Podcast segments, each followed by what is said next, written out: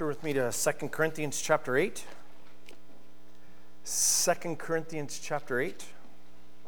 New Testament. Go to the middle. Keep going right.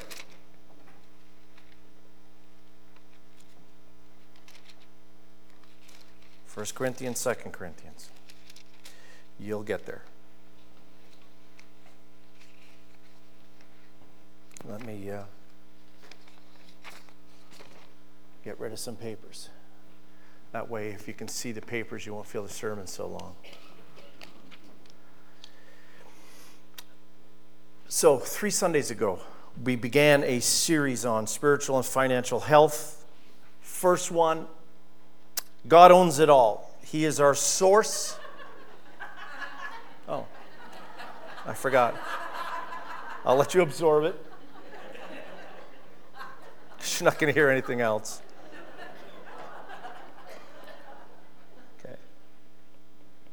It's, and it's not my baby picture, just so.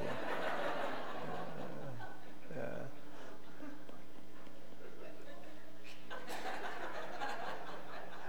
Hopefully, it's not anybody's baby picture. Mm. It's nice that when you have small babies, right, the first thing that we're taught in our communities is to say that every newborn's cute, every baby's cute, even when they're ugly. So it's good. First one, God owns it all. He is our source and we are his stewards. I reminded everybody when it comes to our stuff that not only does God own our stuff, he is the one that owns it all, but especially to remind you that he owns us. We belong to him. Then I reminded you that um, money is not evil. 1 Timothy chapter 6 talks about the, the love of money being the roots or the root of many kinds of evil. But money itself is not evil. And if we use it for kingdom purposes, we use it to help others, we use it to bless others, it's actually a wonderful thing. And God even allows some of that just to be spent on ourselves and our needs and some of our pleasures as well. But when I got to the end of the sermon last Sunday, I reminded you that I was going to answer the question this week about, well, how much, right? How much? What goes where and all of those kinds of things. So, to continue to journey there, I'm going to deal with some of the how much today. And we're going to look at that from Second Corinthians chapter 8. And so get ready to read some of that. The, the text is there for you. Second Corinthians chapter 8. And I want to begin in, uh, in verse 1. Follow along, either behind me or in your, in your Bibles. The Apostle Paul is the writer, and he's writing to the Corinthians.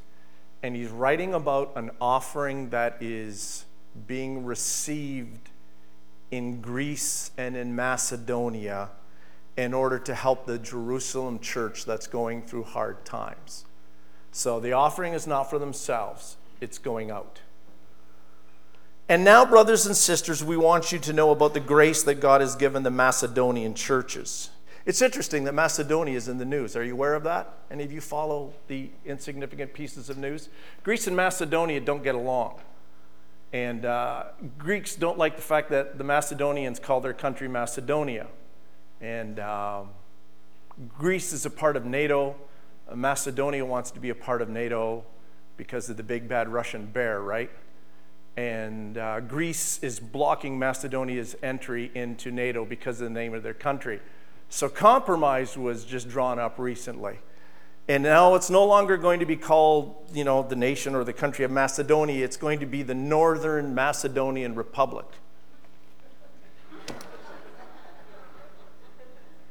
And apparently that's going to make all the difference. Yeah, right. Now you know why you weren't paying attention to it. Now I know what you're thinking. Brent, why? Why do you why do you know stuff? Karen, why do I know that stuff? Yeah. For those of you that didn't hear it over there, my loving wife of almost 35 years said, You're full of useless knowledge.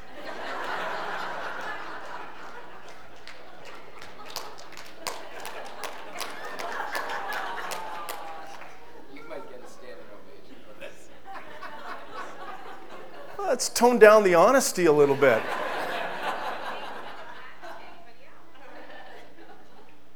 Holy cow.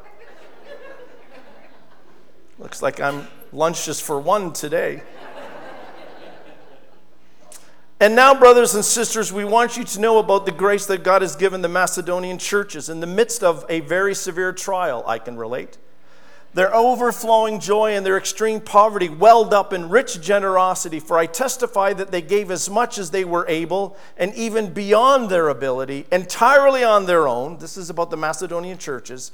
They urgently pleaded with us for the privilege of sharing in this service to the Lord's people, in other words, of raising offerings for Jerusalem and they exceeded our expectations. They gave themselves first of all to the Lord, and then by the will of God also to us. So we urged Titus, another one of the guys that's helping with the offering, just as he had earlier made a beginning, to bring also to completion this act of grace on your part. In other words, they had got things rolling, but it was stuttering. They weren't getting to the completion part of this at Corinth. But since you excel in everything, in faith and speech and knowledge, useless information, in complete earnestness and in the love we have kindled in you, see that you also excel in this grace of giving. So, again, the context. Paul, the Apostle Paul, is reminding the Corinthians to complete their offering for the Jerusalem church. The northern region of Greece, Macedonia, is doing great, is doing a really good job in raising the funds, even in the midst of very trying circumstances. The apostle doesn't detail the trying circumstances, but obviously there are things going on in the north that are causing them problems that could actually interfere with the giving. And so the apostle Paul is reminding the church at Corinth and reminding Titus to kind of, you know, redouble their efforts to make sure that they do the work that they said they wanted to participate in. And he's reminding them, literally reminding them that their poor neighbor to the north, Macedonia, is doing an incredible job with the offering. They asked to be a part of it. They are a part of it. They're doing even beyond their wildest expectations. But Corinth is lagging behind. So there's two very simple principles here when it comes to what we're going to dig into the grace of giving. And I want to take you back again to chapter 8, and I, and I want to look at the verse that I think is most important, verse 5. I'm going to talk about some of the other stuff in there, but I want to talk about verse 5. And let me read it again. Paul says, and they exceeded our expectations. That's not the thing. That's cool, but that's not the thing. They gave themselves, first of all, to the Lord, and then by the will of God, also to us. So, when it comes to answering the question, how much do we give to God? Let me play with it just a little. The answer to that is 100%. But we're not talking about what's in here, we're talking about what's in here. Look, folks, before you want to take on any endeavor, and in this particular situation, it's the Corinthian church helping out with another church, the mother church, really, the one at Jerusalem, that's going through financially difficult times before you take on any endeavor as a Christ follower, whether it's financial or spiritual or, or, whatever it might be, even it might even be a physical thing that you're doing something for God, the first thing that you want to get settled is this that you give yourself totally, wholly, and completely to Jesus. You've heard this said a lot of times over in the past, especially those of us that are on, as they say in the commercials, the better side of 50. I'll tell you what the better side of 50 is anything under 50, okay? yeah. But any of us that have been around a while, we've heard this over and over again, right? We, we just have. It's been said all kinds of things. Look, God doesn't need your stuff. I already, I already proved that to you in, the first sermon from all the way, you know, in Job and in, in First Chronicles and again in, in, in, 1 Corinthians chapter 6. God already owns all the stuff. There's no need to get more stuff. God is not short of stuff. If, if God had physical, I guess you could say, banks and vaults and stuff like that, he could fill up continents with all of the stuff that he has. He doesn't need your stuff. I mean, if you had your bank accounts in front of you right now, whether on your phone or on a sheet of paper, and you said, Hey, God, would my 10,000 or my 50,000 or my 100,000, or maybe you've got 500,000, or maybe you've even got something beyond that. Hey, God, would that make you richer? And God would say, No, because I own it all. Amen? So God isn't interested in your stuff. Now, for those of you that are somewhat cynical in the church, you might say, Well, Pastor, I know God isn't interested in my stuff, but the leadership is.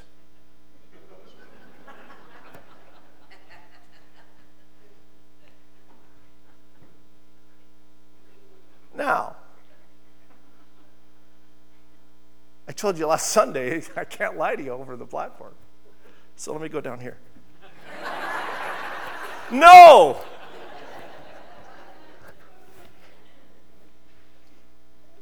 Look, before you give anything to anybody as a Christ follower, if it's in the name of the Lord, if it's about kingdom work, before you do anything for anybody, the first thing you and I have to take care of is to make sure that we've given ourselves totally and completely to the Lord. That way, whatever happens after that is done with right motives and doesn't come grudgingly. Because as we're going to get together at one sermon down the road, God loves what kind of a giver? A cheerful giver. My son Mitch, if you knew Mitch, and some of you do, he loves quoting that to me. Dad, God loves a cheerful giver. So, Dad, oh, if you knew Mitch, So the first thing here is you give yourself to God. Now, that's an interesting thought. You might say, Well, I've confessed Jesus Christ as my Lord and Savior. I know He's my Savior. I, I love Him. You know, I'm in church. I, you know, I try to do this for the kingdom. I try to do that for the kingdom. You know, I think I'm, I'm pretty into Jesus. Well, let's look at I just wanted to look at two verses, just two verses that talk a little bit about this, that, that maybe use a little different phraseology or, or wordage but they talk about this. In Psalm 37, 4 to 6, the psalmist says this Delight yourself and commit yourself to the Lord. Delight yourself and commit yourself to the Lord. Again, the reason why I'm focusing on delight and commit, because I think that's really important to us when it comes to giving ourselves. If you really love somebody, and you really love what they're doing, you delight in sharing with them and the work that they're doing. That's easy. I mean, sometimes you will do things for people you don't even want to do what, what they're doing, but because you like them and appreciate them so much and want to be a help, you do it. I, you know, the first thing that comes to mind, Adam, don't take offense to this because I didn't help you move. But the first thing that comes to mind, I remember back in the good old days when we were in Sudbury and I was a lot younger and my back and neck were in a lot better shape. My wife could tell you, I can't, I, cannot come up with a number of how many people I help move. I, I can't. It, it's just, the, the number is astronomical. And there are some people, when you help them move, are ready for the movers to come in. I hope you were. I hope you were. Right. You know, you did? Well, we'll, we'll talk. So, what I mean by that is this if, if you're moving and you're having guys like the six footers and the 200 pounders like me to come in and, and, and carry you know, your fridges and stoves and stuff, first thing it would be nice to do if you emptied the fridge. yeah, yeah. Be nice when the washer and dryers are going out that the dryer's not full of clothes. That, that's nice. And that the boxes are actually packed and labeled. That's fun too. I can remember one lady we helped, and we wanted to help her because she was a single mom, but I remember the gang of us came in, and, and like nothing was ready. Nothing. It was just like a bomb went off in the house. The fridge wasn't empty, the cupboards weren't empty. There were like boxes scattered around, clothes scattered around, laundry scattered around. And we spent like a couple of hours before we moved anything just trying to get her help to like get it in order. Any police officers in the room today? Because we have some. Okay, good, they're not here. So one time, you guys look more trustworthy. So one time, there's a lady in our church that's going through a tight spot in her marriage, and she's making the decision to leave, right? And so she calls some of us up and says, Look, you know, it's time. I'm leaving. I've done my thing, put up with, but I'm, you know, I'm going to leave. Could you help us move? So we're like, okay. It never dawned on us that legally, when you're married to somebody, that you can't take stuff out of the house. yeah, I was, wasn't as smart as I am now, Dave. Dave will struggle with that one. Yeah. And while we're helping her take what we think is her stuff out of the house, the OPP pull up. Awkward.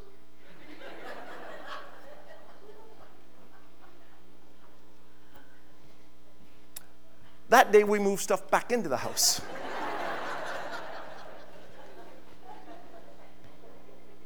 My point is, I've moved so many people that when somebody says, hey, we're moving,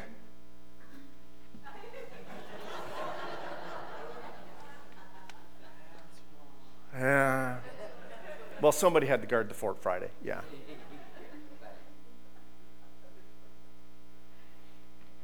But because you love them, you're willing to do it. You're willing to commit to it. You, are not really happy with the job, but you love them. So, Adam, sorry about not loving you. We're working on it. We're building. Yeah. So delight yourself in the Lord and commit yourself to Him. Delight yourself in Jesus and commit yourself to Him totally and completely. Before you do anything, fall in love with Jesus. Right? Don't fall in love with the church. Don't fall in love with the people at the church. Fall in love with Jesus. We were singing it today, right? The firm foundation is the love of Jesus Christ. That's the firm foundation. I mean, you look around, these are all wonderful people, but we are not the firm foundation. We got flaws and holes, and gaps and cracks. Jesus is the firm foundation. We're building our lives on Jesus because He's the firm foundation. So delight yourself and commit yourself to the Lord. Give yourself totally to the Lord. And then in James 4 7 and 8, it says, Submit yourself to Him and draw near to Him. Which again was what we were encouraged to do this morning, is draw near to Him. So it says here that the people in the Macedonian churches, even though they were going through really difficult times, uh, probably persecution, and, and likely because of their poverty that that wasn't the wealthiest part of the roman empire that there were, there were financial constraints on them. The apostle paul says yeah they gave well and it looks like Corinth, they're out giving you. But he said you know what corinth i'm not going to put i'm not going to put a thermometer up there and, and one say corinth church and they've got this much and the Macedonian churches, and they've got that much. He says, I'm not going to compare numbers. What I want to compare with you, what I want to remind you about, is they did the first and greatest and best thing, and they gave themselves fully and completely to Jesus. That's where you begin. You don't begin with a number. Tithing, tenth. We'll talk about the numbers. But that's not where you begin with. You begin with the first number that matters the most. 100%. I give 100% of myself to Jesus. Because if you don't give yourself 100% to Jesus, like I said earlier, all the stuff afterwards, all of the asks that can be made upon you during your life as a Christ follower will become Scrooge like. And I think you know the guy before we do anything, give anything, go anywhere, let's look at what it means to give ourselves to the Lord.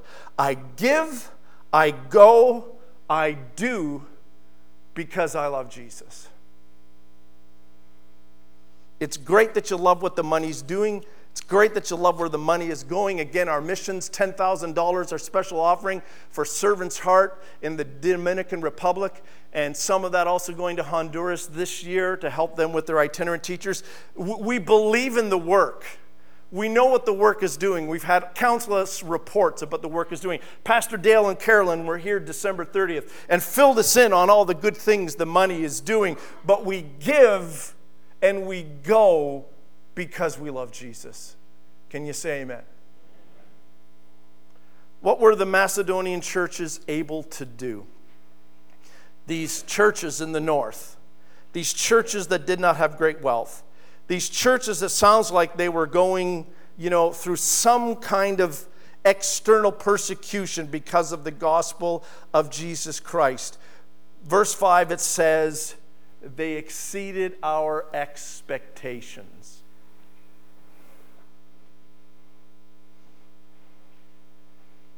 What are your expectations for yourself? Regardless of whether it's some goal that you've set, financial or otherwise, or you know, competency or quality of work at work or at home, raising your kids, exceeded expectations.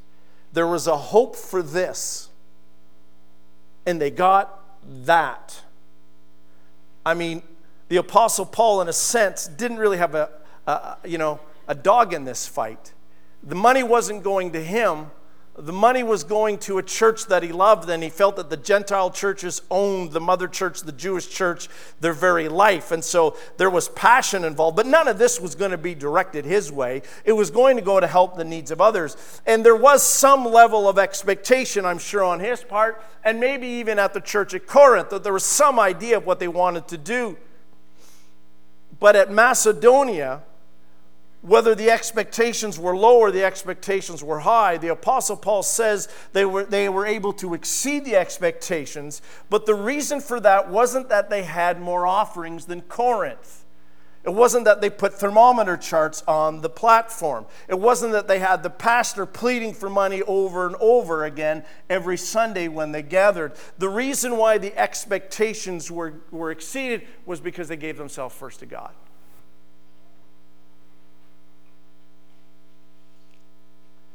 If you surrender yourself completely and totally in Christ and say, Nevertheless, not my will, but thy will be done, who knows what can happen?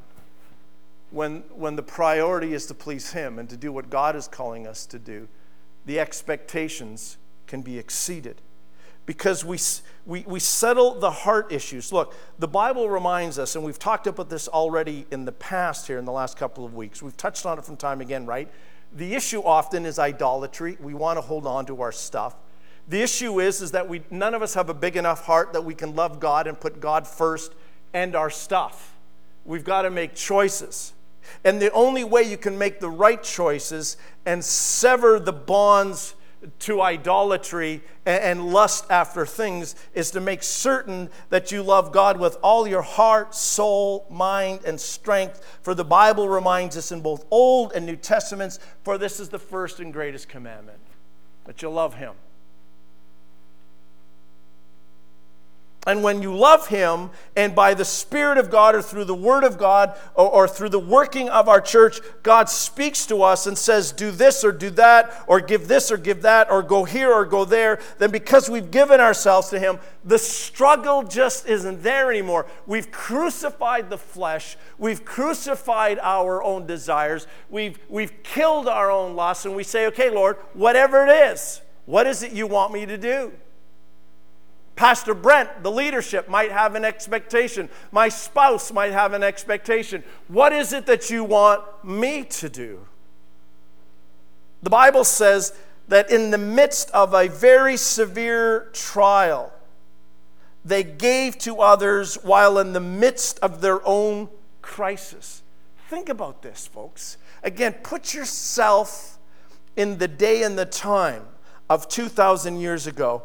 You're in Macedonia. You're in that little region to the north, you know, that kind of gave birth to Alexander the Great, that guy.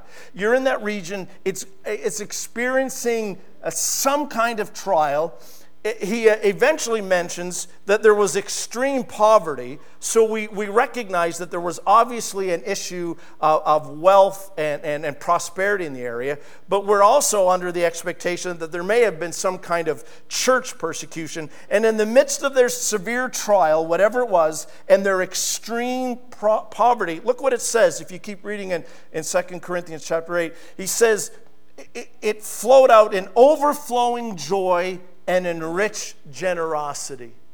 Let me do the math for you. Overflowing joy plus extreme poverty equals rich generosity. Now, that doesn't make sense. Overflowing joy plus extreme poverty means that I give a little with a smile on my face. That's what most of us think. But in the Macedonian region, overflowing joy plus extreme poverty equals rich generosity. Now, the generosity isn't, isn't measured by the, the amount. You might say, well, of course it is. No, no, no, no, no, no. Rich generosity to really poor people could be like the widow's mite, who gave all that she had. And when you added it up, it was the square root of nothing, which is math guy. Now we know that we're not dealing with zeros here. But it's possible that their rich generosity didn't equal the total amount that the Corinthian church gave. The, the thing is, is that the Corinthian church had the ability likely to give much more, and they were struggling getting there. But the Macedonian church, I think this is the way the conversation went. We owe our faith to our Jewish brethren. Those, you know, 120, Day of Pentecost, Spirit's poured out, church begins to go, uh, grow, more J- Jewish people get saved than uh, the Hebraic speaking Jews, than the uh, and the Aramaic speaking Jews, and then the Greek speaking Jews, and then the Greek speaking Jews take the gospel uh, to, the, to the Gentiles, and the church is growing and growing and growing. It all got started in Jerusalem. So the Macedonians know their history. It's good sometimes to know your history. And they realize that the reason why they're saved while they follow Jesus is because it all started back in Jerusalem. That's where the roots of the movement were. And so they said, The church is struggling, the people are having tough times. Let's see what we can do financially to help them. Likely, some people in their own churches, and they probably had congregational meetings. And some people in their own churches in Macedonia probably said, Well, I don't know if we can or not. You know, we're having our own tough times. And they said, Well, you know what? Let's, before we talk about a number, let's just make sure we give ourselves fully to the Lord. And then once we've given ourselves fully to the Lord, let's see what the Spirit of God speaks to us. And the Apostle Paul tells us that their overflowing joy plus their extreme poverty led to rich generosity. Because the first thing we do, right, is we say, well, this is what I got. This is what I think I can afford to give. Just about all of us do that. There's no faith factor in it, there's no what could God do. There's no, well, what, should I sacrifice something in order to make something bigger or better happen? I'm uh, willing to deny myself that I could make others blessed and help others.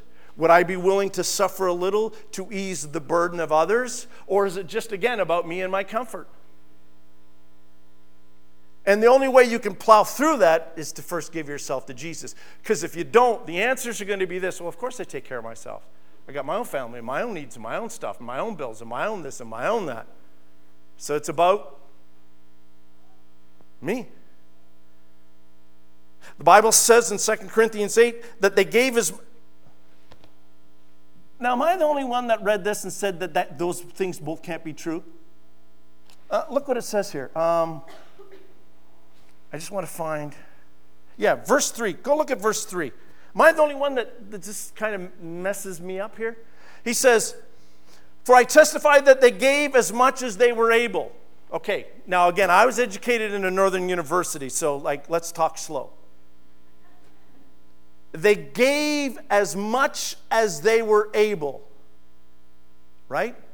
As much as you were able means you can't able anymore. Can I use the crazy words? As much as they are able. If you give as much as you are able, that suggests that you can't give any more. Am I right? Help me, the linguists? Your math teacher, you know nothing about English. I know, I know us. You're either good at English or good at math, you're not good at both, right? As much as they were able, I mean, that's it. And then he says, and even beyond their ability. That doesn't make sense. If you've, are you with me? Is it just me? It's, it's 5 2, folks. We got to sort this out. If you gave as much as you were able, that's as much as you are able to give. Right, Maureen? Work with me, girl. Thank you. One coerced. And then it says, and even beyond their ability. Now, that only makes sense in the church, in the realm of the Spirit. That's the only place that that makes sense. If I've got $100, I can't give you 105, right?